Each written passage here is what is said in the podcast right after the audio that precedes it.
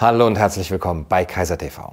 Heute bin ich im Gespräch mit Michael Esfeld. Michael Esfeld ist Professor für Wissenschaftsphilosophie an der Universität Lausanne. Er war Professor für Wissenschaftsphilosophie, Epi Epistemologie, jetzt wollte ich schon Epidemiologie sagen, so ist das nämlich drin, Epistemologie und Logik an der Universität Köln. Er ist Mitglied der Nationalen Akademie der Wissenschaften Leopoldina, an die er im Dezember einen offenen Brief geschrieben hat, über den werden wir heute auch sprechen. Und und er ist jetzt auch äh, Autor äh, eines neuen Buches mit Christoph Lüdke zusammen und die Freiheit, wie die Corona-Politik und der Missbrauch der Wissenschaften unsere offene Gesellschaft bedrohen.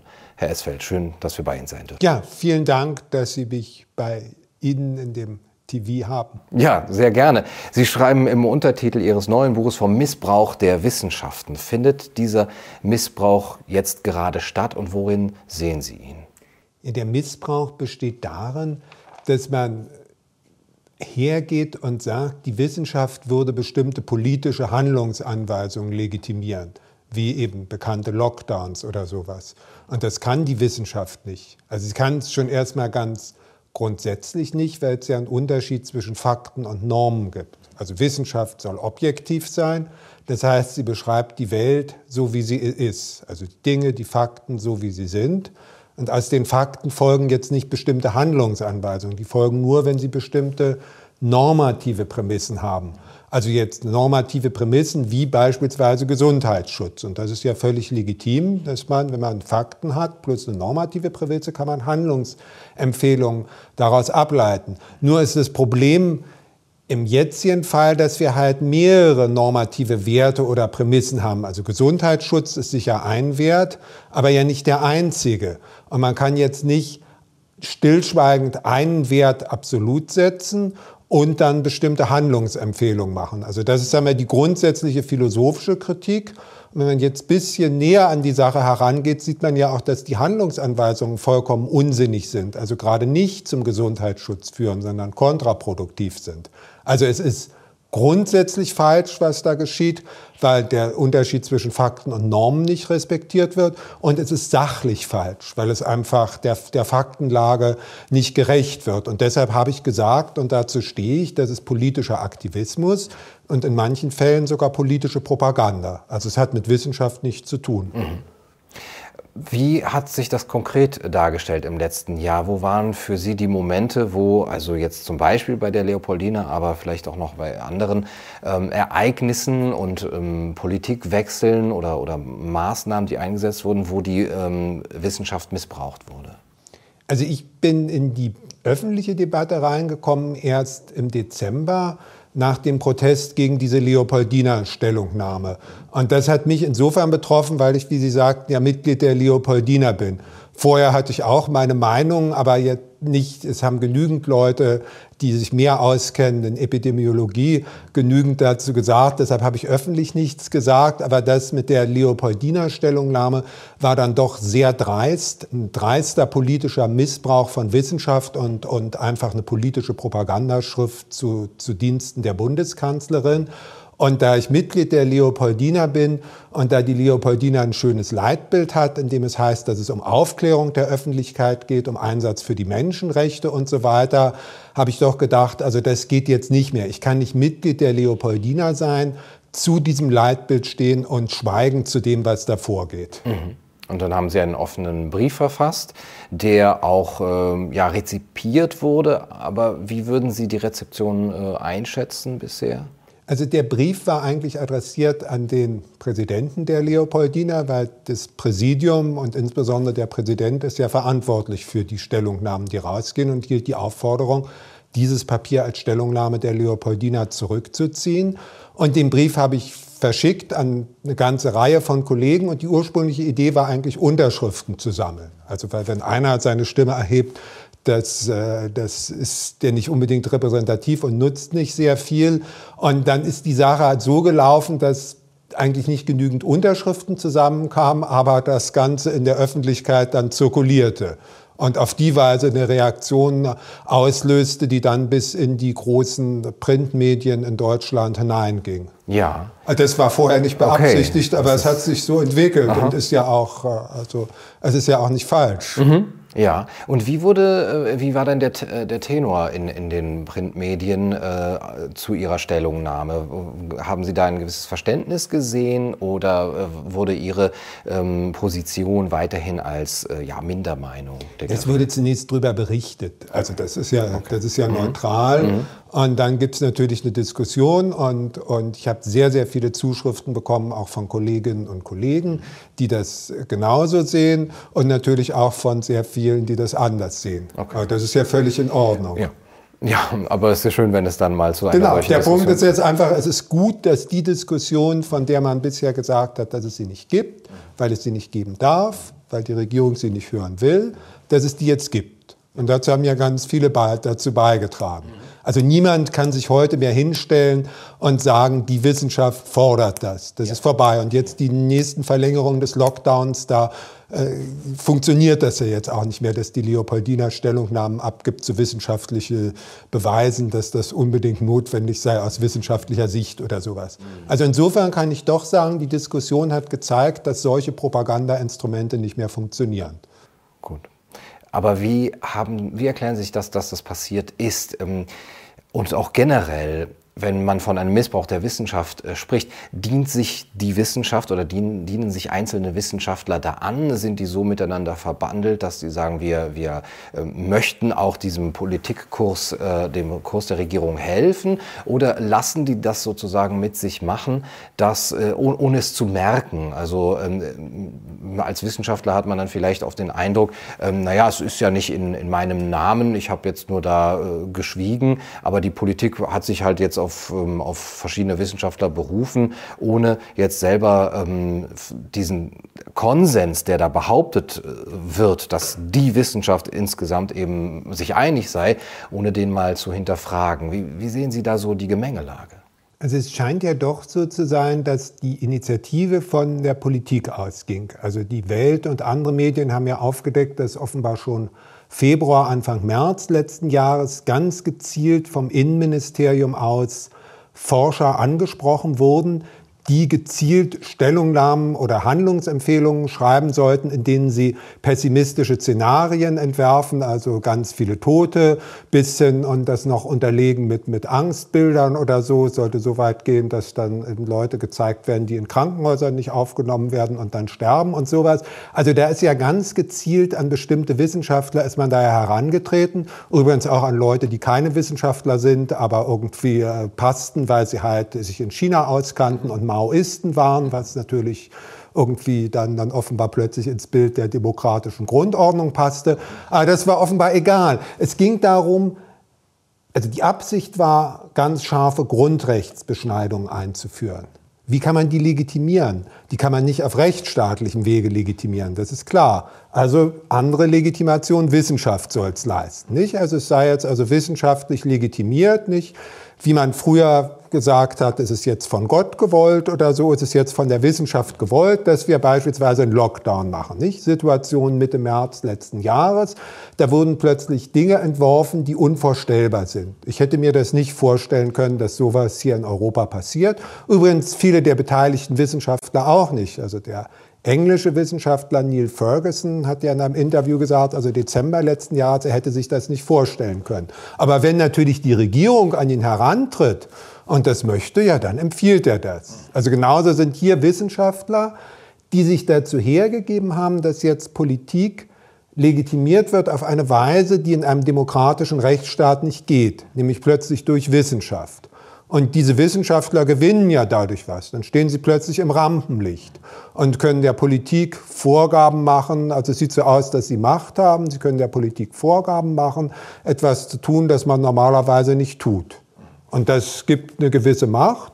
Und für Politiker gibt es den Vorteil, dass sie jetzt Dinge tun können, die ihnen auch Macht geben und die sie normalerweise nicht tun dürfen, weil sie in einem demokratischen Staat durch Grundgesetz und sowas beschränkt sind. Also das ist eine, da haben sich zwei Seiten gefunden, würde ich mal so sagen, die das machen können. Und das setzt jetzt voraus, dass die Wissenschaft selbst politisiert wird.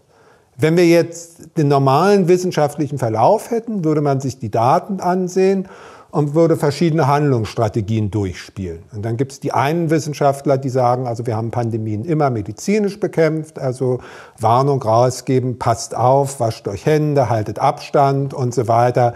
Die Personen, die gefährdet sind, besonders aufpassen und wir können schauen, dass wir die gefährdeten Personen schützen etc. Und dann würde es andere Wissenschaftler geben, die sagen, na ja, das ist ein neues Virus, wir wissen nicht genau, was passiert. Wir sollten noch vorsichtiger sein als früher. Vielleicht sollten wir politisch weitergehen etc. bis hin zu Schulschließungen oder sowas. Aber dann gäbe es einfach eine normale wissenschaftliche Debatte. Nur das würde der Politik nicht nützen. Denn dann könnte Frau Merkel nur sagen, also die einen Wissenschaftler sagen, wir sollen wie immer vorgehen, wie man eine Pandemie bekämpft hat. Andere Wissenschaftler sagen beispielsweise, wir sollen das soziale, gesellschaftliche Leben herunterfahren, Schulen und Geschäfte schließen. Und dann kann ja Frau Merkel nicht sagen, also ich weiß jetzt, die Gruppe der Wissenschaftler, die politische Maßnahmen fordern, die haben recht. Und das tun wir jetzt. Es würde sofort in sich zusammenbrechen. Also muss es so dargestellt werden, dass die Wissenschaft jetzt plötzlich mit einer Stimme spricht. Sonst funktioniert die wissenschaftliche Legitimation nicht. Eine demokratische Legitimation haben sie in dem Moment, wo sie 51 Prozent der Stimmen haben oder die Mehrheit unter den Abgeordneten. Und dann gibt es Opposition, das ist ganz normal. Aber in der Wissenschaft können Sie es auch nicht mit Mehrheiten entscheiden, weil historisch einfach klar ist, dass das, wo die Innovation, das Neue herkommt, das ist zunächst eine Minderheit und irgendwann setzt sich das dann durch. Also wenn Sie Einstein ähm, ähm, die generell allgemeine Relativitätstheorie sich anschauen, die Mathematik war verrückt, die Hypothese war verrückt, das, das musste sich erst durchsetzen, hat sich empirisch durchgesetzt. Also in der Wissenschaft kann man nicht mit Mehrheit operieren. Wenn Wissenschaft was legitimieren soll, geht es nur, dass man sagt, die Wissenschaft erfordert das jetzt und dazu muss man die Wissenschaft politisieren und zwar einfach andere Stimmen unterdrücken. Und das ist ja dann auch geschehen. Bis heute versuchen ja manche Leute das darzustellen, als ob es die Debatte nicht gibt oder dass es irgendwie wie immer, natürlich gibt es immer ein paar Spinner, nicht? Aber ja. das, Inzwischen zeigt sich immer mehr, dass, dass, dass dieses Narrativ nicht mehr geht, also dass diese mhm. wissenschaftliche Legitimation zusammenbricht. Ja, es gibt immer mehr Spinner und äh, die eigentlich ein sehr großes Renommee haben. Ja, und das war von Anfang an so. Das ist genau der Punkt. Das ist der Punkt, der jetzt, ich bin ja kein Mediziner, der mich aber sofort stutzig gemacht hat, ist, okay, nehmen wir an, wir haben jetzt einen Paradigmenwechsel. Das kennen wir aus der Wissenschaftsgeschichte. Was Neues. Aber jetzt kann es ja nicht sein, jetzt kann es sein, dass es einzelne Wissenschaftler gibt, auch wenn sie berühmt waren, nicht? Also wieder das Beispiel der alternde Quant äh, Einstein. Manche haben gedacht, die Einwände von Einstein gegen die Quantenmechanik, das ist einfach, dass, dass Einstein jetzt alt wird, das nicht mehr richtig mitbekommt. Das ist übrigens der Sache nach auch nicht so, weil die Einwände genial sind. Aber nehmen wir mal an, sowas kann es ja geben, dass Wissenschaftler, die bisher gut waren, irgendwie irgendwann abbauen, was Neues nicht mehr mitkommen. Aber es kann nicht sein, dass alle, die sagen, wir sollen so verfahren, wie es immer war, plötzlich ihren Verstand verloren haben. Das ist das Problem, dass jetzt nicht, dass wer auch immer was für eine tolle Reputation jemand hatte, so wie er sagte, also langsam, es besteht kein Grund, Lockdowns zu machen und so. Die zerstören viel mehr, als sie Nutzen haben. Das wissen wir schon seit Jahrzehnten. Wurde, wurde versucht, den in die Ecke eines Spinners zu stellen. Und das ist einfach jetzt, wenn man sich das soziologisch anguckt, das kann nicht sein, dass plötzlich alle, die etwas gegen eine bestimmte Meinung sagen, die jetzt versucht wird durchzudrücken, dass die irgendwie salopp gesagt ihren Verstand verloren haben oder nicht mehr auf der Höhe der Zeit sind. Das ist eindeutig, das ist politische Propaganda, was da geschieht. Das hat mit Wissenschaft nichts zu tun. Also das konnte man sofort sehen, Mitte März letzten Jahres schon. An der Geschichte kann das nicht stimmen, weil jetzt plötzlich alle, die anderer Meinung sind, diffamiert werden. Und normalerweise setzt man sich mit Leuten, die anderer Meinung sind, mit Argumenten auseinander. An Argumenten hat es hier offenbar gefehlt. Ja, und an einem offenen Diskurs, der ja. zu einer offenen Gesellschaft dazugehören soll. Genau, genau. Wissenschaft ist auch nicht, dient auch nicht der Politik, sondern dient der Gesellschaft. Und die offene Diskussion besteht darin, dass Wissenschaft jetzt sagen kann, das und das ist die Sachlage, die und die Daten sind bestätigt wir können jetzt diese und jene Modellrechnung machen und mit gewissen Wahrscheinlichkeiten kommen wir zu den und jenen Ergebnissen. Bitte schön, das ist jetzt das, was wir der Öffentlichkeit einschließlich der Politik vorlegen. Und dann kann eine Debatte darüber stattfinden, wie wir dementsprechend handeln. Und mehr kann Wissenschaft nicht tun. Ja. Wenn wir jetzt von der Wissenschaft sprechen, ist ja auch immer eine gewisse Eingrenzung hier schon, schon in unseren Köpfen wahrscheinlich. Wir sprechen heute dann von der Virologie fast schon als Leitwissenschaft oder zumindest den Naturwissenschaften. Wie haben Sie die ähm, Einbettung und auch die, ähm, den Bezug auf die Expertise von anderen Wissenschaftlern von Seiten der Regierung oder der Regierungen insgesamt empfunden? Also wenn ich jetzt zum Beispiel an Psychologie oder Soziologie oder auch die Philosophie denke. Ja, das ist, die Debatte geht durch alle Wissenschaftsbereiche und das macht es natürlich insofern leicht, als dass Sie auch in den Wirtschaftswissenschaften, in der Psychologie, in der Philosophie Leute finden, die bereit sind, das mitzutragen und, und ethische Argumente und sonst was dafür zu geben. Und genauso haben Sie in der Virologie, in der Epidemiologie ganz prominente Personen, die von Anfang an sich skeptisch geäußert haben. Und zwar aus einem ganz einfachen Grund sich skeptisch geäußert haben, weil das nicht die erste Pandemie ist, die wir erleben. So etwas hat es früher gegeben und früher hat man immer das rein medizinisch bekämpft. Also das ist ein politisch gewollter Strategiewechsel von medizinischer zu mhm. Bekämpfung mit, mit politischen Repressalien, mit Zwangsmaßnahmen, Grundrechtseinschränkungen, der wissenschaftlich in keiner Weise gestützt ist. Das war von vornherein klar. Mhm. Und man hat in allen Bereichen jetzt Wissenschaftler gefunden, die bereit waren, das mitzutragen, aus welchen Gründen auch immer. Und genauso Wissenschaftler, die gesagt haben, nein, das ist der falsche Weg. Aus, auch wieder aus ja. verschiedenen Gründen. Ja. Aldous Huxley hat schon sehr früh von äh, der Wissenschaftsdiktatur gesprochen. Und wenn wir zum Beispiel Helmut Schelsky lesen oder Habermas, wo auch immer schon die, die, die, der Verdacht oder, oder die Warnung davor war, dass in, in unserem Industriezeitalter die Wissenschaft als die letzte Autorität ähm, herhalten kann, die dann eben auch ähm, Politik ähm, legitimieren soll. Ist das etwas, was unsere offenen Gesellschaften immer bedroht und was jetzt gerade sehr deutlich wird? Oder ist es eine, ähm, eine Sache, die wir auch zurückdrängen können, dass sozusagen Wissenschaft wieder ihren, ihren Platz bekommt und, und auch, äh, ja, auch, auch, auch ihre Rolle kennt?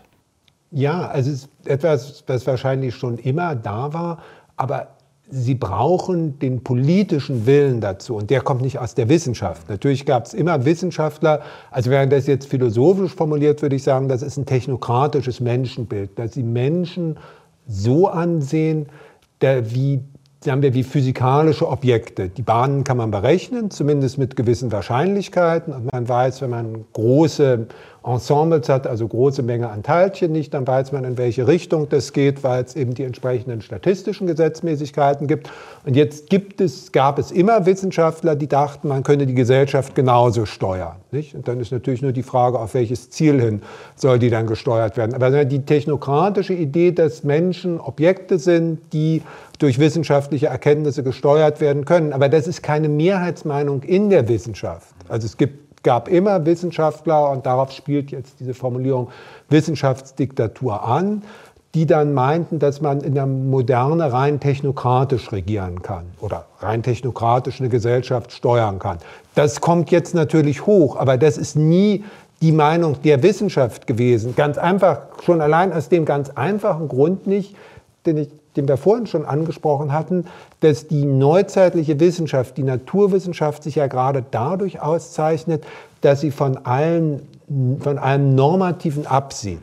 Also wenn wir jetzt so zu Platon, Aristoteles zurückgehen, gibt es die Ideen, und da gibt es halt ein perfektes Pferd. Nicht? Und das ist was Normatives. Also da kann Wissenschaft beurteilen dann, ob ein gegebenes Pferd der Idee des Pferdes entspricht, nicht dem Ziel, dem Telos des Pferdes gerecht wird. Neuzeitliche Wissenschaft äh, streicht dieses Telos. Es geht nur noch um die Berechnung der Bewegungsbahnen. Alle Naturgesetze, die wir haben, sind reine Bewegungsgesetze. Da ist kein Ziel und sowas mehr drin. Also alles Normative ist verschwunden zugunsten einer Objektivität, die wertfrei ist. Und mit dieser Wissenschaft können Sie natürlich nicht Werte haben, die aus dieser Wissenschaft kommen. Die müssen von außen aufgedrückt werden und dann wird gesagt, okay, jetzt auf diesen Wert hin Wissenschaft plant bitte die Gesellschaft. Also jetzt beispielsweise Gesundheitsschutz soll jetzt verstanden als Schutz der Ansteckung vor Viren absolut gelten. So. Und dann können sich Wissenschaftler hinsetzen und jetzt eine zentrale Planung machen und die Menschen technokratisch versuchen so zu steuern. Und dann gibt es Wissenschaftler, die das machen und andere Wissenschaftler, die das sagen, das entspricht gar nicht der Wissenschaft. Aber ich denke, so die Wissenschaft und die Wissenschaftsdiktatur, das ist falsch, weil das, das, weil das intrinsisch der neuzeitlichen Naturwissenschaft widerspricht. Es ist also etwas, was von der Politik, von Seite der Politik kommt. ja, und von Seiten, natürlich auch von Seiten einzelner Wissenschaftler. Aber es ist nicht, also im Gegensatz zu manchen anderen Philosophen würde ich sagen, es ist nicht der neuzeitlichen Wissenschaft intrinsisch, weil die neuzeitliche Wissenschaft objektiv ist, damit rein auf Fakten bezogen und damit wertfrei, soweit es geht natürlich etc. Aber das ist zumindest das Ziel. Und damit auch nur Sachwissen, technisches Wissen der Gesellschaft zur Verfügung stellt. Also wenn Sie ein Flugzeug bauen wollen, mit dem Sie in die USA fliegen können, nicht? Da muss man Gravitation und sowas kennen. Und dann ist es eine technische Frage. Dann kann Ihnen ein Physiker und ein Ingenieur sagen, wie man das bauen muss, sodass es also nicht über dem Atlantik abstürzt. Aber nicht, ob aber, man in die USA fliegt. Genau, aber nicht, ob man solche Flugzeuge bauen soll. Nicht? Also Beispiel Concorde, nicht? Also Wissenschaft kann sogar Überschallflugzeuge bauen. Aber ob man die jetzt bauen soll, ob das eine Gesellschaft, ob das gesellschaftlich sinnvoll ist, ob das eine sinnvolle wirtschaftliche Investition ist, etc., darüber kann Wissenschaft nichts sagen. Ja. ja, wie seltsam dann dieses Motto Trust Science anmutet, das uns ja auch in der Klimapolitik und in der Diskussion darüber schon begegnet ist und jetzt äh, eben auch äh, so, so stark begegnet? Wem soll ja. man da vertrauen? Ja, welcher Wissenschaft? Natürlich soll man Wissenschaft vertrauen, das würde ich auch sagen. Der Wissenschaft, die uns die Fakten gibt. Mhm. Und beispielsweise, also seitdem der Gouverneur von Florida der Wissenschaft vertraut, ist Florida offen und es ist kein Problem. Mhm. Mhm. Ja. Und genauso bei Klima natürlich, also vertrauen Sie bitte der Wissenschaft, die auf Naturgesetzen basiert und Ihnen Fakten gibt. Vertrauen Sie nicht einer ideologisierten Wissenschaft. Sie haben Platon erwähnt und auch dann die Idee des idealen Staates, des gerechten Staates, gegen die sich dann Karl Raimund Popper zumindest bezogen auf ähm, die Politik äh, schon äh, gewendet hat, dass das eben eigentlich im Grunde genommen ein Vorläufer von to Totalitarismen ist. Wenn sich dann einzelne Philosophen dann mit diesem Wissen um das Gemeinwohl oder was der Gesellschaft eben äh, zukommen soll, an die Spitze setzen und letztendlich eben auch totalitär mit dieser Legitimierung Regierung durchregieren können. Platon, das ist lange her. Popper hat sich auf Hegel und Marx dann noch im zweiten Teil bezogen. Sehen wir heute auch wieder so eine Art äh, Philosophenkönigtum? Sind die Virologen heute die, die äh, Philosophenkönige oder äh, sind die Politiker, die sich auf die Wissenschaft beruhen, Philosophenkönige? Wir sehen das wieder. Also hier haben wir den, den, das können wir auch mal zeigen. Hier haben wir den, den, den Popper nicht Band 1, die, die offene Gesellschaft und ihre Feinde, Band 1, Platon, Band 2, Hegel und Marx. Bei Popper geht es um Wissen, das nicht naturwissenschaftlich ist. Also das, was, was Platon in Anspruch nimmt, ist ja gerade normatives Wissen. Also die Philosophen haben die Einsicht in das Gute und weil sie diese Einsicht haben, können sie und sollen sie die Gesellschaft entsprechend steuern, bis hin zur Eugenik. Also da wird ja auch festgelegt, wer wen heiraten darf und so weiter, um eine, eine um eine genetisch äh, gut ausgerichtete Gesellschaft zu haben, etc. Und bei Hegel und Marx ist es dasselbe. Da ist die Idee, dass, was Popper dann Historizismus nennt, nicht, dass die Geschichte auf ein Ziel hin steuert. Also für Hegel geht der Mensch, ähm, ähm, vervollkommnet sich im Staat, also geht im Kollektiv auf. Nicht? Und Marx hat das dann umgewendet und hat gesagt, also wir müssen das jetzt auch äh, aktiv erschaffen. Und da der, Marx meinte zwar auch, dass es sich um Naturgesetze handelt, aber es sind nicht die Naturgesetze der modernen Naturwissenschaft. Und die schwächste Seite bei Hegel ist auch seine Naturphilosophie, also wenn Hegel über die neuzeitliche Naturwissenschaft redet. Nicht? Also das, das ist nicht gerade seine Stärke, dass er davon viel verstanden hat. Also da wird das umgedeutet, da ist eine andere Idee von Wissenschaft dahinter, nämlich wieder diese normative Idee von Wissenschaft, dass Wissenschaft irgendwie das Gute erkennt.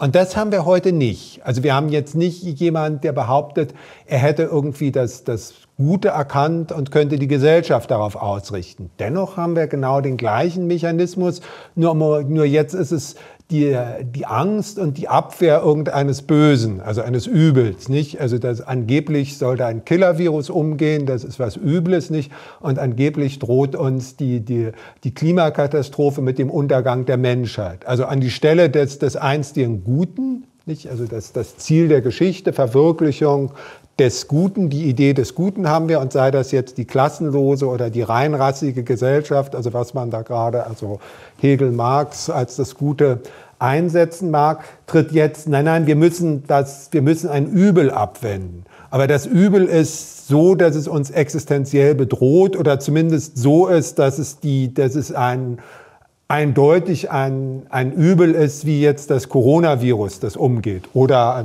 die angebliche Klimakatastrophe. So. Aber ab da an, also das, das, das Ziel ändert sich. Niemand kann mir heute das irgendwie ein, ein absolut Gutes angeben. Das ist in der Geschichte gescheitert und damit würde man niemanden mehr also, äh, dazu bringen können, ähm, ähm, sich über Grundrechte hinwegzusetzen. Also an die, an die Stelle des Guten setzt man jetzt ein Übel, aber dann geht alles genauso. Das Übel ist so groß, dass es über Menschenwürde und Grundrechten steht. Jetzt gibt es eine bestimmte Gruppe von Personen, die in Anspruch nehmen, sie haben die Erkenntnis, wie wir das Übel verhindern können.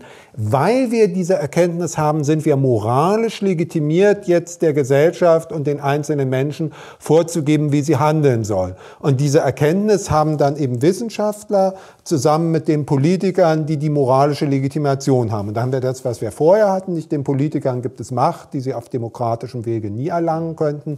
Die Wissenschaftler stehen jetzt im Rampenlicht und haben nicht mehr nur dieses Tatsachenwissen, das einfach sagt, also so könnt ihr mit dem Flugzeug fliegen oder, oder ähm, Antibiotika helfen euch bei, bei Bakterien oder so. Nein, wir haben jetzt ein normatives Wissen, mit dem wir die Gesellschaft steuern können. Das ist natürlich sehr viel attraktiver im Sinne von, von, von Macht, die man dadurch gewinnt, als wenn man einfach sagt, Rauchen schadet ihrer Gesundheit, Punkt, Ende der Geschichte. Nicht?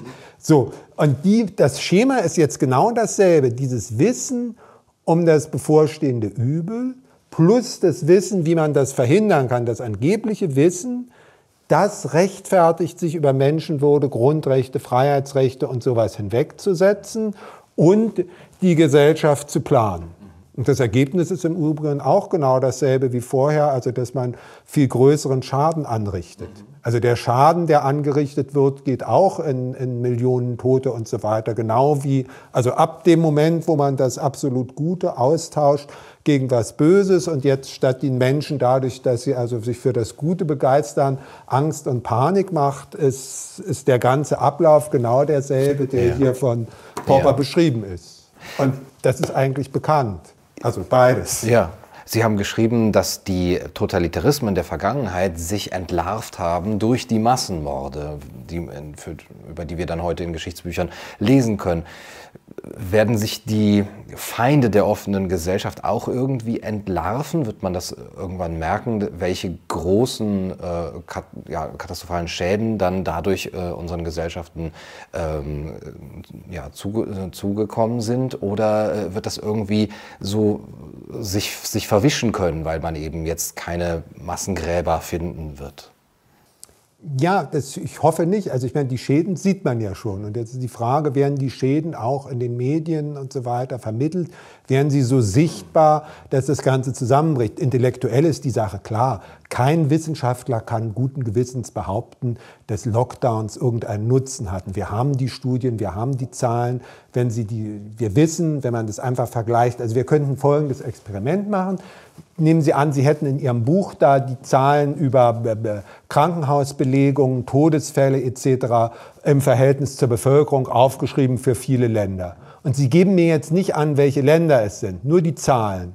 Die legen Sie jetzt mehreren Leuten vor. Und jetzt sollen diese Leute anhand dieser Zahlen einordnen auf einer Skala, welche Länder scharfe Lockdowns gemacht haben, welche Länder bisschen Lockdown gemacht haben und welche Länder einfach gar nichts getan haben können es nicht. Keine Korrelation. Keine Korrelation. Keine statistisch signifikante Korrelation.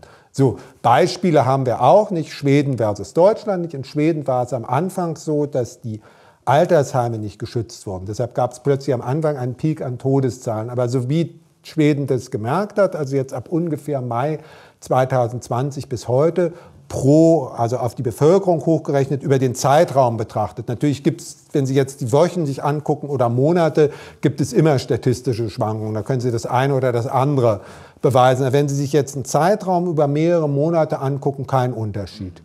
In den USA gute Fallbeispiele, nicht Florida versus Kalifornien, beides Küstenstaaten, beides warmes Klima. In Florida eher noch eine ältere Bevölkerung. Florida hat eben auf Wissenschaft gehört, seit September 2020 keinerlei Lockdowns. Natürlich weiter Hygieneempfehlungen und so weiter. Massenveranstaltungen sind auch weiterhin untersagt, also aber keine deutlichen Grundrechtseinschränkungen mehr etc. versus Kalifornien, die das, die das nach wie vor haben sehen Sie nicht. North Dakota, South Dakota, zwei Nachbarstaaten. South Dakota hat nie irgendwas unternommen, North Dakota hat einiges unternommen. Sie sehen es in den Statistiken nicht. Und dann haben wir genügend Studien inzwischen, also viele internationale Studien, auch die unabhängig voneinander entstanden sind. Weil man natürlich bei einer Studie immer sagen kann, oder wenn es nur eine Gruppe von Wissenschaftlern ist, kann man immer sagen, die sind voreingenommen, die wollen jetzt, und Statistiken muss man immer mit Vorsicht umgehen, also die wollen jetzt das Resultat da rausbekommen,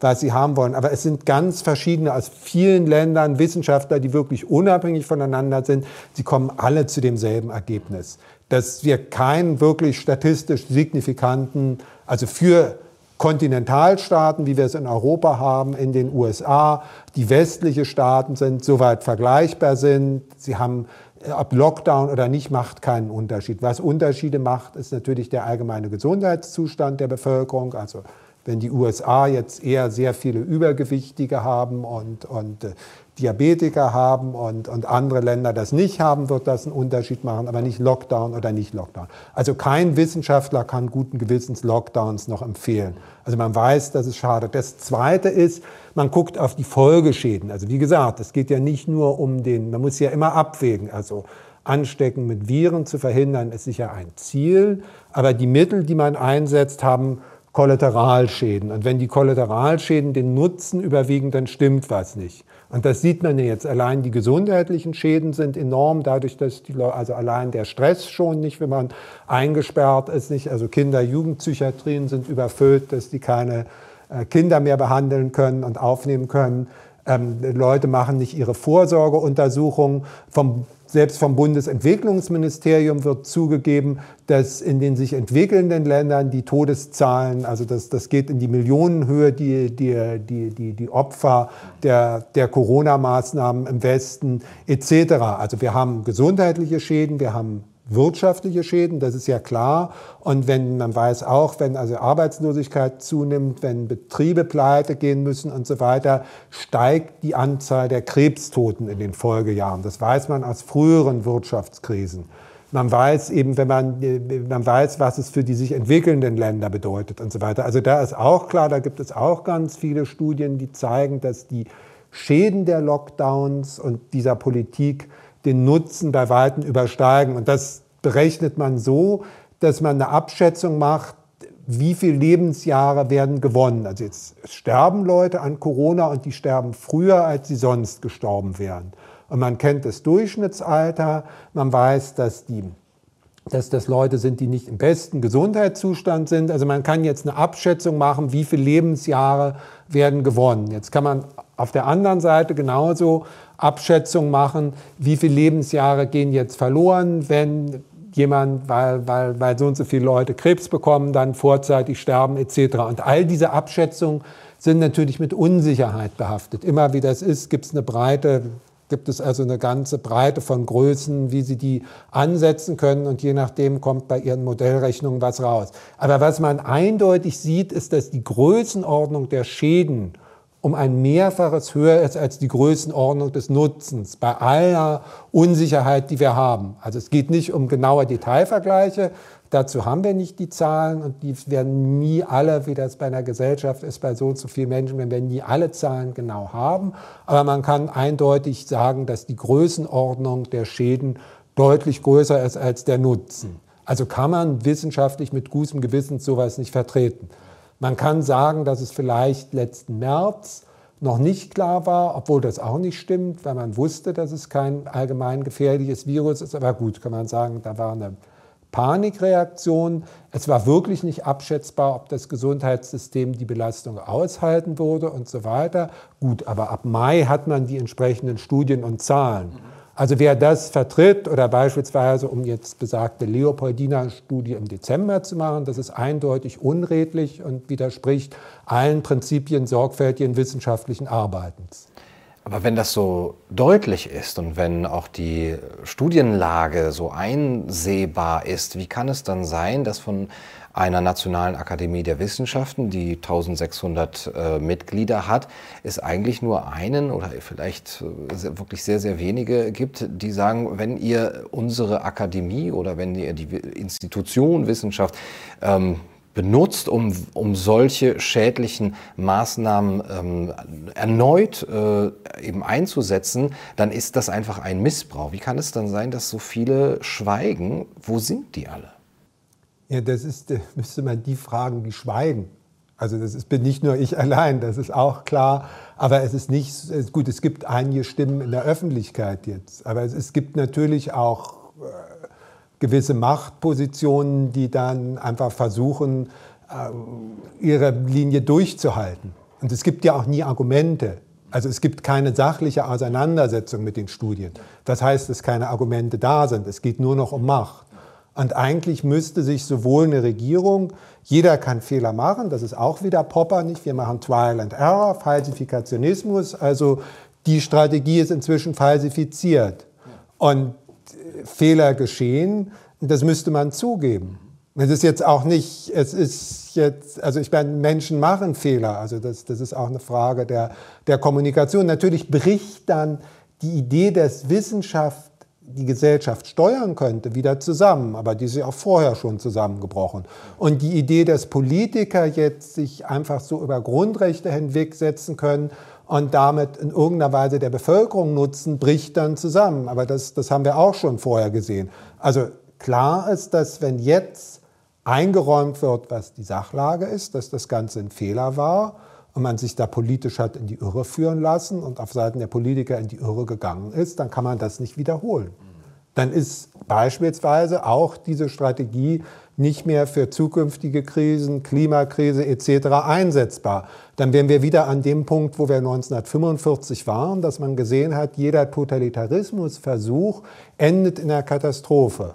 Also ich würde das so sagen, immer dann, wenn Sie X, was auch immer X sei als Wert, Gesundheitsschutz, Klimaschutz, Beendigung der Ausbeutung, klassenlose Gesellschaft, eben verhindern, dass minderwertige Gene sich fortfahren, also fortpflanzen, Entschuldigung, also eine genetisch reine Gesellschaft etc., was auch immer das X sei, wenn Sie dieses X über die Grundrechte und die Menschenwürde setzen, dann zerstören Sie nicht nur Grundrechte und Menschenwürde, sondern auch das X.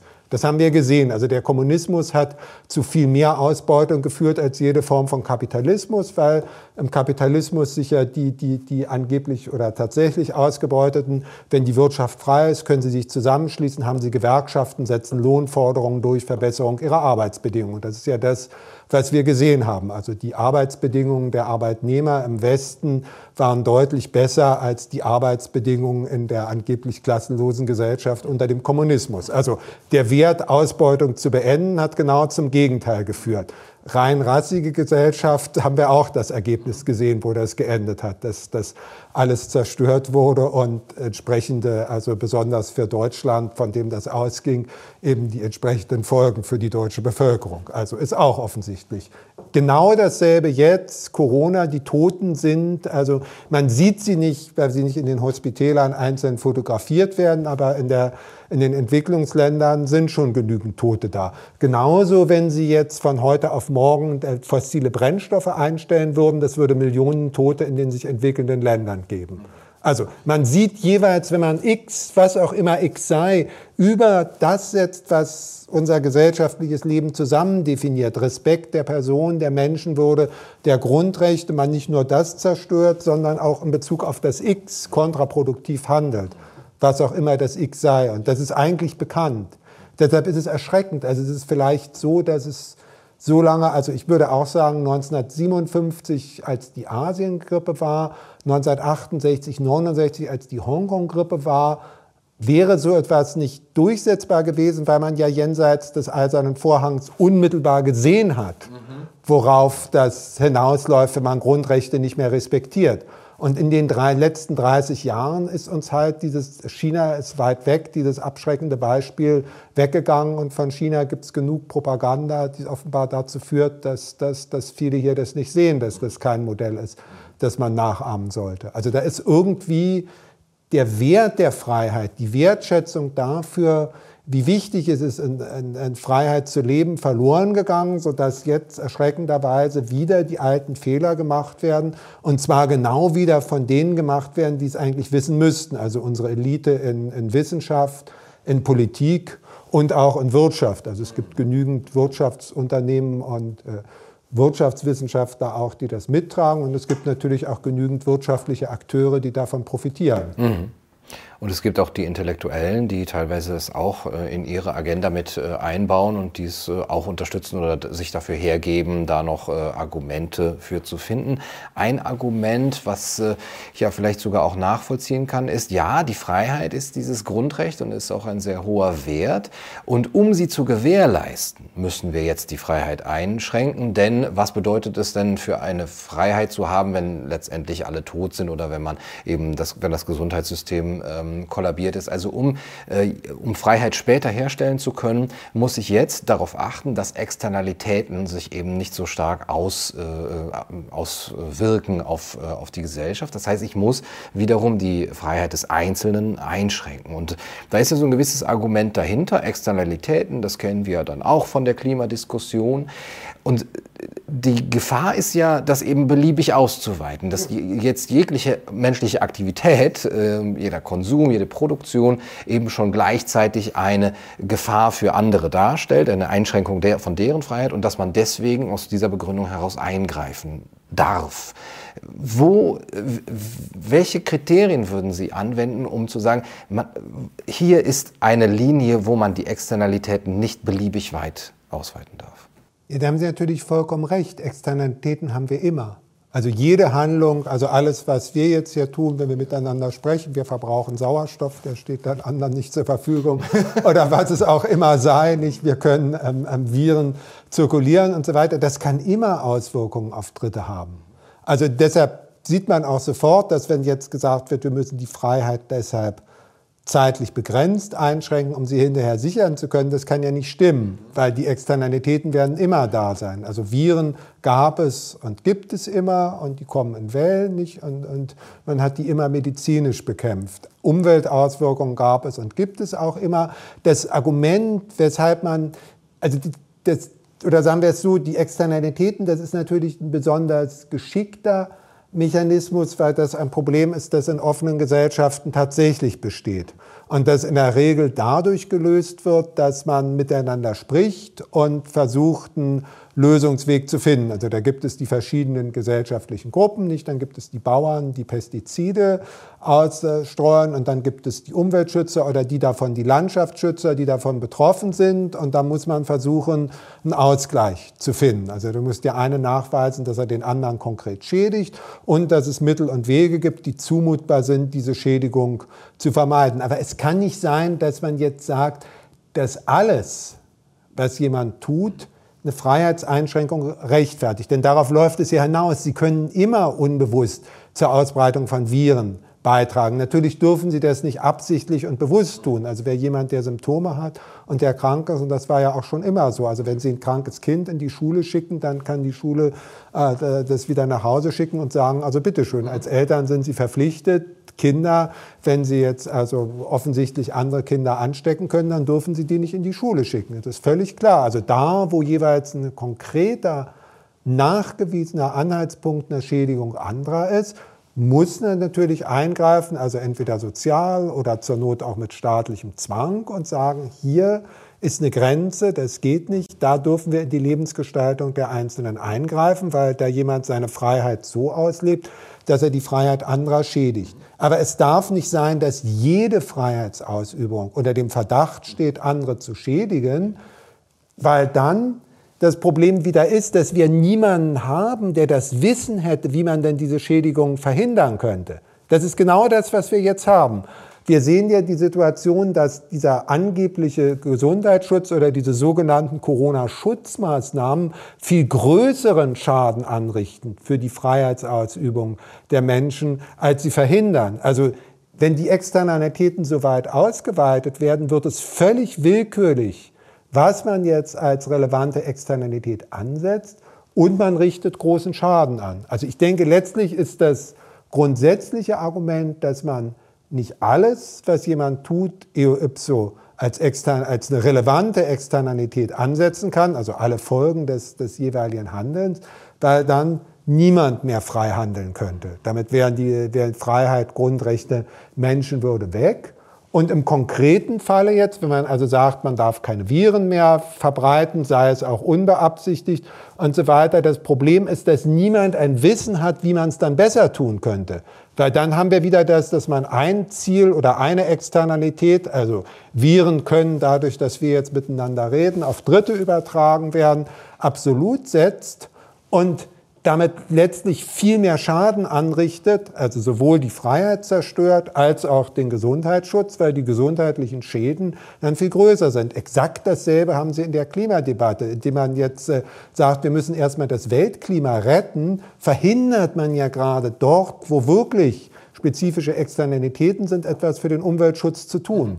Es ist genauso, es ist exakt dasselbe Schema. Sie vergeuden alle Kräfte, indem sie sagen, jetzt müssen alle Leute sich testen oder alle Leute sollen geimpft werden und so weiter. Damit verhindert man ja gerade, dass die Personengruppen, für die das Coronavirus gefährlich ist, gezielt geschützt werden. Wenn jetzt sagt, wir müssen erstmal das Weltklima retten, verhindert man ja gerade, dass man konkret dort wo man sich an Klimawandel anpassen könnte und müsste, wo man konkret was tun kann, etwas macht. Also sehen dasselbe in Deutschland nicht, also die sogenannte Energiewende. Ich weiß nicht, wie viel 100 Milliarden das jetzt gekostet hat. Der Effekt ist exakt null. Länder ohne Energiewende haben CO2-Ausstoß proportional pro Bevölkerung, USA, Frankreich, genauso reduziert wie Deutschland in den letzten 20 Jahren. Also daran, dass irgendjemand jetzt das Wissen hätte, wie man das Klima allgemein retten könnte, kann es ja wohl nicht liegen. Nicht? Und die hunderten Milliarden hätte man äh, besser einsetzen können. Also da ist auch wiederum, es ist kein Wissen vorhanden. Das ist einfach, und man kann ja auch ganz leicht, also bei, bei allem, was jetzt gerade in Mode ist, kann man ganz leicht Berechnungen machen. Man kennt die Naturgesetze etc. und, und, und sieht, dass, es, äh, dass der Nutzen eher gering ist. Also sollte man doch darauf setzen, wie es offenbar auch was offenbar auch die Erklärung ist, wieso alle, also alle westlichen Indust äh, Industrieländer es geschafft haben, proportional CO2-Ausstoß zu reduzieren. Das sind offenbar technologische Verbesserungen. Und da ist es wieder der Punkt, ist, wir wissen aus der Geschichte, eine offene Gesellschaft, wenn man Freiheit lässt, die findet die besten Lösungen. Also die findet die besten, werden die besten, genau im Popper-Sinne, Trial and Error, werden die besten verschiedene Möglichkeiten ausprobiert. Das, was am besten geht, wird sich durchsetzen in Bezug auf technologische Innovationen. Genauso ist es in Bezug äh, auf das Coronavirus. Man, man sieht, man, wenn man sieht, die Leute passen ihr Verhalten natürlich an, wenn jemand gefährdet ist. Man sieht jetzt, was, äh, was, was nutzt, weil da sieht man, was die Länder gemacht haben, die nichts weiter gemacht haben, eben also Massenveranstaltungen zu verbieten, weil wenn sich zu schnell ein Virus ausbreitet, kann ein Gesundheitssystem kollabieren gewisse Hygienemaßnahmen wie Hände waschen, Abstände halten etc. Das hat offenbar sich als wirksam erwiesen und der ganze Rest hat nur Schaden angerichtet. Karl Raimund Popper hat von der Aufteilung der Spitze gesprochen, ähm, um auch eben dieses Trial-and-Error-Verfahren und den Falsifikationismus in der Politik anwenden zu können, um Machtmonopolisierung ähm, auch zu vermeiden. Fehlt uns das derzeit? Wir haben doch eine parlamentarische Demokratie, wir haben diese einzelnen Institutionen. Haben wir noch eine ähm, genügend aufgeteilte Spitze? Haben wir nicht. Also wenn wir Kanzler haben, die 16 Jahre regieren und die einfach so, also Fukushima liegt jetzt zehn Jahre zurück, durch den Unfall in Fukushima, so schlimm wie er war, und im Übrigen sind ja durch den Atomunfall alleine sind ja keine keine Unbeteiligten, also die Arbeiter auf dem Gelände natürlich, aber sonst sind keine Unbeteiligten gestorben etc. Also wenn dann die Bundeskanzlerin von einem Tag auf den anderen sagen kann, na, wir schalten die Kernkraftwerke ab und alle machen das mit, auch diejenigen, die bisher gesagt haben, Kernenergie ist sicher, dann ist das ein Problem für eine Demokratie. Und auch Parteien, die, die bisher ganz andere Meinung haben. Wenn also eine Person die Macht haben kann, allein durch Entscheidungen, die sie selbst trifft, die, die Panikreaktionen sein können, die vollkommen irrational waren, wie eigentlich bei allem, was Angela Merkel gemacht hat. Panik, Irrationalität, kein Problem, zielgerichtet und, und zukunftsorientiert angegangen. Wenn sich das durchsetzen kann, ist das ein Problem.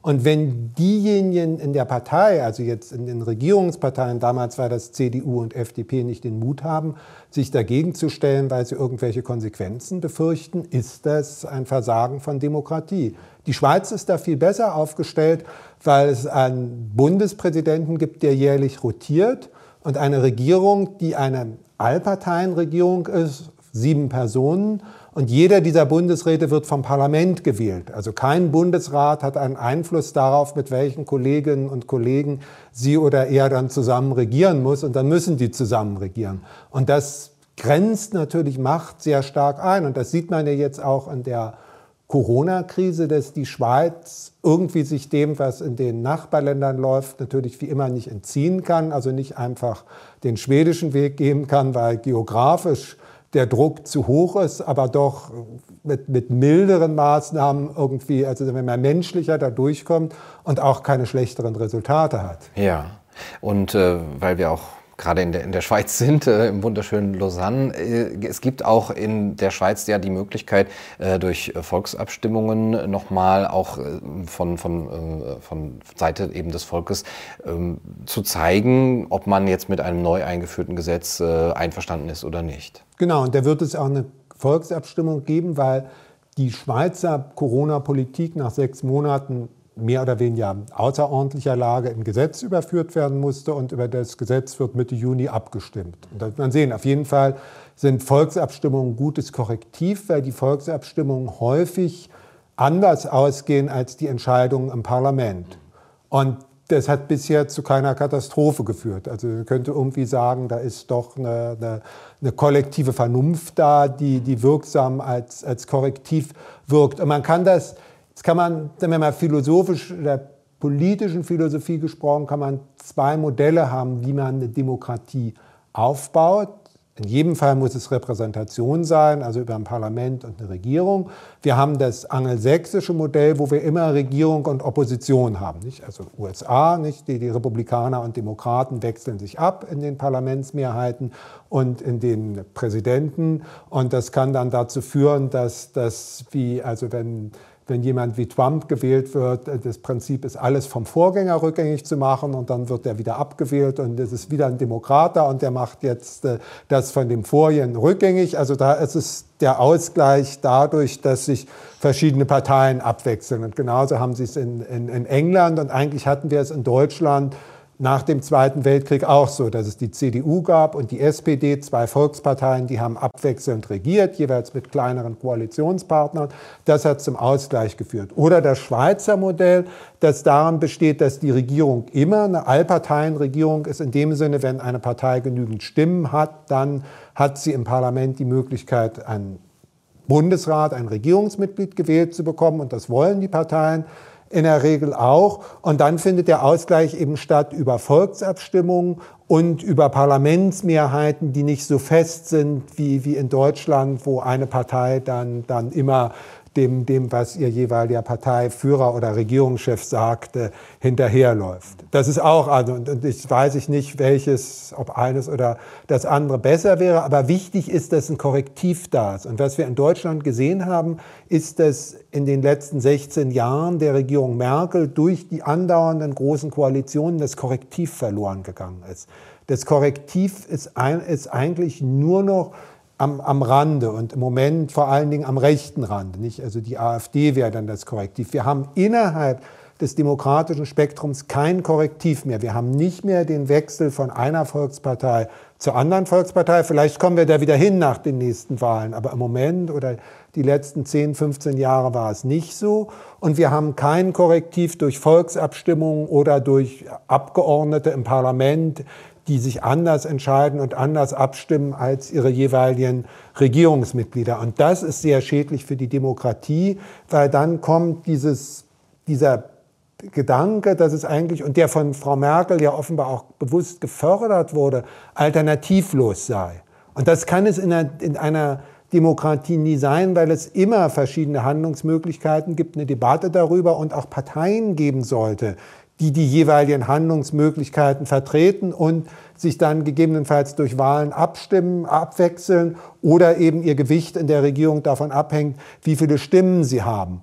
Und das fördert natürlich diese sogenannte Alternativlosigkeit eine andere Legitimation als die demokratische. Dann wird einfach gesagt, von der Sache her muss es jetzt so sein. Und dann sind wir wieder da, dass dann plötzlich irgendjemand dafür herhalten muss, dass es von der Sache so ist. Also das müssen dann die Wissenschaftler tun. Und das ist ganz schädlich für die Demokratie, weil jetzt keine Möglichkeit mehr besteht, dass jemand, der mit Gründen oder aus, sagen wir, aus welchen Motiven und Gründen oder auch immer eine andere Position hat, die ausdrücken kann.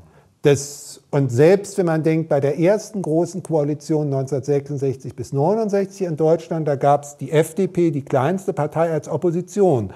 Aber als die Notstandsgesetze kamen 1968, die Regierung die einführen wollte, also da hatte man eher gedacht an eine Situation wie, dass, dass also der Warschauer Pakt uns angreift und dann nur ein Rumpfparlament da ist, das entscheiden können soll und so weiter, also dass man Notstand vorgesehen hat, war die FDP dagegen. Also da gab es eine, eine Opposition im Parlament, im demokratischen Spektrum und eben auf der Straße dann die außerparlamentarische Opposition. Und im Moment erfüllt, es gibt es ja nominell, also dieselbe Partei wieder, die FDP ist in der Opposition, ist eigentlich die Grundrechtspartei, aber nimmt aus welchen Gründen auch immer diese Funktion nicht wahr. Und dann ist die Opposition auf der Straße wird versucht, nach rechts abzudrängen und in der Gesellschaft jetzt. Nicht? Also das TV, das Sie haben, ist da äh, sehr wichtig und wirksam, die ganzen intellektuellen Stimmen und so weiter. Also wir haben eigentlich eine, eine, eine breit gefasste, liberale,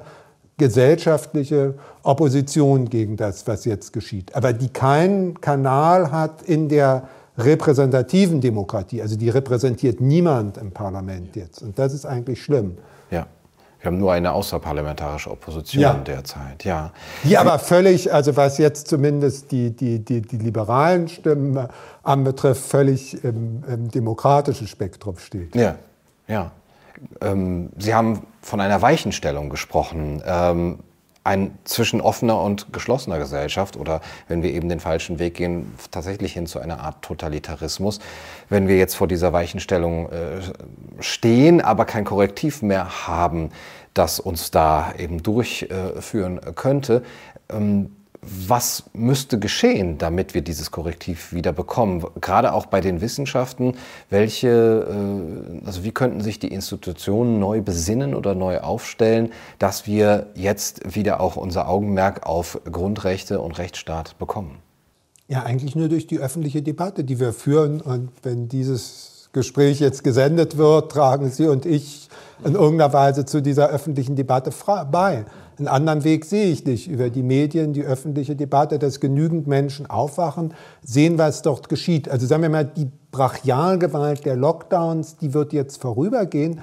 Aber die Gefahr ist, dass also das, was, was manche einen Reset nennen, stattfindet, der darin besteht, dass Grundrechte nicht mehr bedingungslos gelten. Dass zunächst einmal jeder nachweisen muss, dass er andere nicht schädigt und dass Experten vollkommen willkürlich bestimmen, worin dieser Nachweis besteht. Also das ist das, was wir jetzt ganz konkret an den Impfungen erleben. Die Impfungen sind eine sehr gute Sache. Das ist also, dass Impfstoffe entwickelt wurden, in so schneller Zeit entwickelt wurden, dass die nach allem, was wir sehen, obwohl es neuartige Impfstoffe sind, vollkommen sicher sind. Also die, die bisher nachgewiesenen Schäden sind statistisch nicht signifikant. Das ist eine tolle Leistung. Aber das Coronavirus ist ein Risiko für bestimmte Personengruppen, Für die ist es natürlich sinnvoll, sich impfen zu lassen, aber auch da muss jeder selbst abwägen, ob er sich impfen lassen will oder nicht. Aber jetzt so einen sozialen Zwang für eine gesamtgesellschaftliche Impfung auszuüben, das politisch zu organisieren, wo man ja wieder sieht, dass es nicht geht, das zentral gesteuert zu organisieren, das ist ein gefährlicher und vollkommen falscher Weg, weil er dazu führt, dass man sagt, um aus diesen Lockdowns rauszukommen, um wieder Freiheitsrechte ausüben zu können, muss man bestimmte Bedingungen erfüllen. Also man muss erstmal nachweisen, dass man niemanden schädigt. Auch wenn dieses Virus überhaupt keine Gefahr für die gesamte Bevölkerung ist, also überhaupt kein sachlicher Grund besteht, dass sich alle impfen lassen für etwas, das für sie überhaupt keine Gesundheitsgefahr ist. Da ist natürlich irgendwann die, die, das Risiko von Schäden durch, durch Nebenwirkungen von Impfungen höher als das Risiko, äh, Schäden durch Infektion mit dem Coronavirus zu erleiden. Also dass das instrumentalisiert wird, um Bedingungen zu schaffen, unter denen Grundrechte wieder gelten sollen. Nicht? Das ist ja das, was jetzt gesagt wird. Wenn ihr eure Freiheit, eure Grundrechte wiederhaben wollt, müsst ihr parieren. Ihr müsst einen sozialen Pass haben. Ihr müsst euch impfen lassen. Das ist das Gefährliche. Das führt uns in die geschlossene Gesellschaft hinein. Und zwar deshalb, weil das ja nicht eine einmalige Sache ist. Das Coronavirus mutiert und sonst was nicht. Also braucht man nächstes Jahr wieder Impfung. Dann haben wir das Klima nicht. Also dann wird von oben auch bestimmt, was, was Klima möglich ist. Dann haben wir die ganze Cancel-Kultur nicht. Also dann kann auch bestimmt werden, was man sagen darf oder nicht. Und dann sind wir an dem Punkt, von dem Peter Sloterdijk letztes Jahr im März schon gesprochen hat. Da hat er in, der, in einer französischen Zeitung gesagt, l'Occident va s'avérer aussi totalitaire que la Chine, also das, oder aussi autoritär war seine Wortwahl. Also das heißt, der, der Westen wird sich genauso autoritär erweisen als China. Und das habe ich damals gedacht, das habe ich damals nicht geglaubt. Ich gesagt, das, das, also Sloterdijk in allen Ehren, aber da übertreibt er doch. Also so wird es nicht kommen. Leider hat er nicht übertrieben. Das ist genau das, was wir jetzt sehen. Diese Brachialgewalt, Berufsverbote, Lockdowns und so weiter wird vorübergehen. Aber sie ist ja nur ein Instrument und wird offenbar jetzt fortgesetzt. Ja, wieder alles Wissen, das wir haben darüber, um die Menschen dazu zu bringen, zu akzeptieren, dass wir in Zukunft einen sozialen Pass haben und eine soziale Kontrolle, dass Freiheitsrechte nicht mehr bestehen, weil Menschen von Natur aus eine Würde haben und bestimmte Rechte, sondern abhängig sind von der Willkür von Regierenden, die sich dann auf, auf angebliche Wissenschaftler stützen und das zertifizieren. Wobei die Zertifizierung jetzt auch gar nicht unbedingt durch Regierungen erfolgen soll. Also man kann ja Klaus Schwab und seine Konsorten gut und gerne damit hineingeben. Also da machen genügend Konzerne, internationale Konzerne, die wirtschaftliche Interessen haben, mit. Also da ist zum Teil ist ja dann auch die Frage, wer da Ross und Reiter ist, also die internationalen Konzerne oder die, die Regierung. Also der Punkt ist, dass man hinkommt zu einer Situation, in der die Grundrechte nicht an sich gelten und Nachweis geführt werden muss, hier, hier überschreitest du deine Grenze, also beispielsweise ein Land, also nichts gegen Landwirte, aber jetzt ein Beispiel, weil das in der Schweiz auch bald zur Abstimmung da wieder kommen wird, also hier überschreitet ein Landwirt seine Grenzen, indem er Pestizide, auch wenn er dadurch Nahrungsmittel schafft, indem er Pestizide ausstreut, hier muss man einschalten, das darf er nicht und konkrete Alternativen anbieten, also nicht den Nachweis führt, hier schädigt jemand andere und deshalb sind äußere Eingriffe gerechtfertigt, sondern umgekehrt, jeder muss nachweisen, dass er niemanden schädigt und dann werden ihm Grundrechte verliehen. Und das führt uns in Totalitarismus und eine geschlossene Gesellschaft. Deshalb halte ich es jetzt auch für wichtig, dass diese Idee, dass man über Impfpässe Grundrechte erhält, dass sich die nicht durchsetzt, sondern dass man zur Vernunft kommt und sagt, Impfungen sind sinnvoll, nämlich für diejenigen, die gefährdet sind. Aber es geht nicht, dass Freiheitsrechte, dass Teilnahme am wirtschaftlichen Leben etc. an Impfpässe gebunden wird oder dergleichen oder an soziale Pässe. Dann müssen Sie nur mal überlegen, das könnte sich ja auch ändern. Also nehmen wir jetzt ein Szenario an, dass aus irgendwelchen Gründen eine fremdenfeindliche Partei eine Mehrheit gewinnt, dass aus irgendwelchen Gründen auch immer sich Medien finden, die, die, die fremdenfeindliche Parolen verbreiten, Wissenschaftler wieder sich finden, die das aus welchen Gründen auch immer für gut heißen. Und dann können sie ganz genauso sagen, also Beispielsweise der, der Islam ist eine Religion, von der man weiß, dass sie irgendwie nicht unsere Werte teilt und so weiter. Also muss jetzt jeder Muslim zunächst einmal einen Nachweis führen, dass er grundgesetzkonform ist. Könnten Sie genauso rechtfertigen? Ein Pass. Oder ein Pass oder irgendwie sowas. Ganz genauso. Der, der Islam, der Jude oder wer auch immer es jetzt sein mag, das ist exakt dasselbe Schema. Sie nehmen eine bestimmte Gruppe raus, sagen, die müssen jetzt erst einmal, oder jeder, das ist ja auch egal, also muss jetzt nachweisen, dass seine Religion nicht irgendwie andere gefährdet. Also ein Generalverdacht gegen Religionen, bestimmte Gruppen, Nationen oder was auch immer es sei. Sie können beliebiges, das ist die Gefahr daran, Sie können beliebiges hernehmen, das hängt davon ab, wie gerade der politische Wind weht. Deshalb sollten auch all diejenigen, die eher linksliberal orientiert sind, die eigentlich ja sehr an Grundrechten hängen, aufpassen, auf was sie sich da jetzt einlassen. Weil das kann natürlich von der anderen politischen Seite dann genauso verwendet werden, mit exakt genau denselben Gründen. Sie finden immer, wenn sie irgendwelche Statistiken machen, heraus, dass bestimmte Gruppen von Ausländern, und zwar jetzt gar nicht aus Gründen von deren Religion, aber natürlich, indem sie einfach Statistiken machen, finden sie raus, dass die in irgendeiner Weise statistisch auffällig sind und dann sagen sie, jetzt brauchen wir Pässe, nicht?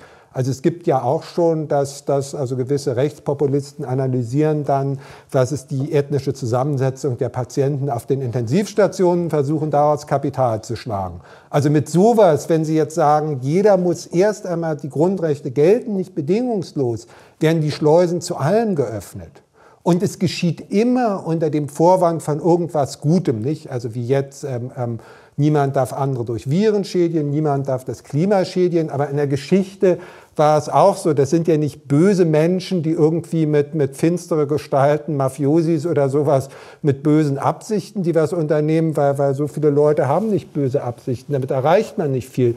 Das ist immer irgendetwas, das als was Gutes daherkommt, zunächst ganz harmlos aussieht, einsichtig, was Gutes ist. Wir müssen jetzt Ausbeutung beenden. Wir müssen verhindern, dass sich minderwertige Menschen fortpflanzen oder was es sei, was dann zu Grundrechtseinschränkungen führt oder dazu, dass sie die Grundrechte nur haben, wenn sie in irgendeiner Weise einen Nachweis führen. Und das wird es hoffentlich nicht geben und, und darf es nicht geben, was auch immer es sei. Grundrechte gelten bedingungslos auch im wirtschaftlichen Leben, da geht es jetzt auch nicht um Freundschaften. Also wer in meine Wohnung reinkommt, das kann ich entscheiden. Das ist natürlich klar und, und da hat jeder seine Vorlieben. Aber wenn Sie eine Dienstleistung anbieten, in einer sozialen Marktwirtschaft, in einer freien Wirtschaft bieten Sie die Dienstleistung jedem an. Und Sie können auch nicht sagen, in mein Restaurant dürfen jetzt keine Schwarzen reinkommen oder keine Leute über 1,80 Meter oder, oder sonst was. Sowas geht nicht. Sie bieten die Dienstleistung jedem an, der sich an den Vertrag hält. Und wenn Sie jemanden ausschließen wollen, müssen Sie den Nachweis führen. Also das ist ein bekannter Zechpreller, der darf jetzt in mein Restaurant nicht rein oder so etwas. Aber Sie dürfen das nicht generell einschränken, weil sie dann die Gesellschaft zerstören. Ja, und dass das nicht passiert, dass wir nicht diese, diese falsche, äh, diesen falschen Weg einschlagen, da, dazu führen wir diese Gespräche, dazu schreiben Sie Ihre Artikel und äh, Ihre Bücher und ähm, ja, wir müssen das weiterhin in die Öffentlichkeit tragen und äh, medial eben auch diese Diskussion noch stärker ja, machen. Das ist die, ich denke, also deshalb rede ich jetzt auch mit Ihnen, deshalb kommen Sie ja. zu mir, machen all das, das, also sagen wir mal, versuchen, eine öffentliche Diskussion darüber an, überhaupt anzustoßen. Natürlich kann ich mich auch irren an allem und, und tue ich sicher empfehlen. Aber das Wichtige ist, dass wir überhaupt eine freie Debatte haben, in der nicht von vornherein Tabus gesetzt sind oder in dem nicht beispielsweise von vornherein gesagt wird, wer jetzt also, wie das beispielsweise auch Twitter gemacht hat. Also ich habe gesehen, dass von Martin Kulldorff, das ist einer der Great, Unterzeichner der Great Barrington Declaration, die eine medizinische Bekämpfung dieser Pandemie empfehlen, der hat gesagt, also es ist sinnvoll, dass Risikogruppen sich impfen lassen, aber nicht, aber nicht für alle. Dann wird es von Twitter zensiert mit einem Untersatz, das kann man jetzt nicht retweeten, weil irgendwelche, nicht sehen Sie hier die Expertenmeinung. Sowas geht nicht. Wir brauchen eine öffentliche Debatte in der alle Standpunkte vorgetragen werden, in der Sie Ihren Standpunkt haben, ich habe meinen Standpunkt, andere Leute sagen was anderes. Also darüber müssen wir uns austauschen können, ohne dass irgendeine Autorität von vornherein definiert, welche Standpunkte zulässig sind und welche Standpunkte nicht zulässig sind. Solange die Standpunkte mit Argumenten vorgetragen werden auf der Basis von, von soweit Grundrechten, also eben Beleidigungen gehen nicht, es geht nicht bestimmte Leute ausgrenzen, also es gibt gewisse, also einfach offensichtliche Grenzen, wo, wo ein Gespräch nicht mehr sinnvoll ist. Aber da sind wir ja hier nicht. Hier geht es ja darum, dass, dass Positionen, für die es völlig äh, gute Gründe gibt, einfach nicht diskutiert werden sollen, weil sie irgendwelchen Autoritäten die eine bestimmte Agenda verfolgen, also eine Agenda einer zentralen Steuerung der Gesellschaft und eben, wie, wie Sloterdijk gesagt hat, die dann genauso autoritär ist wie das chinesische Beispiel, dass eine offene Diskussion darüber stattfindet. Mhm. Herr Esfeld, dann danke ich für diesen Austausch und hoffe, dass äh, wir eben über diese Diskussion diese äh, Themen und auch Werte noch mehr in die Öffentlichkeit bringen. Vielen ja, Dank für das danke. Gespräch. Danke für Ihre Arbeit diesbezüglich. Gerne. Das war's für heute bei Kaiser TV. Ich hoffe, das Interview hat euch gefallen. Bis zum nächsten Mal. Macht's gut. Du, du, du sagst der Kaiser meiner Seele.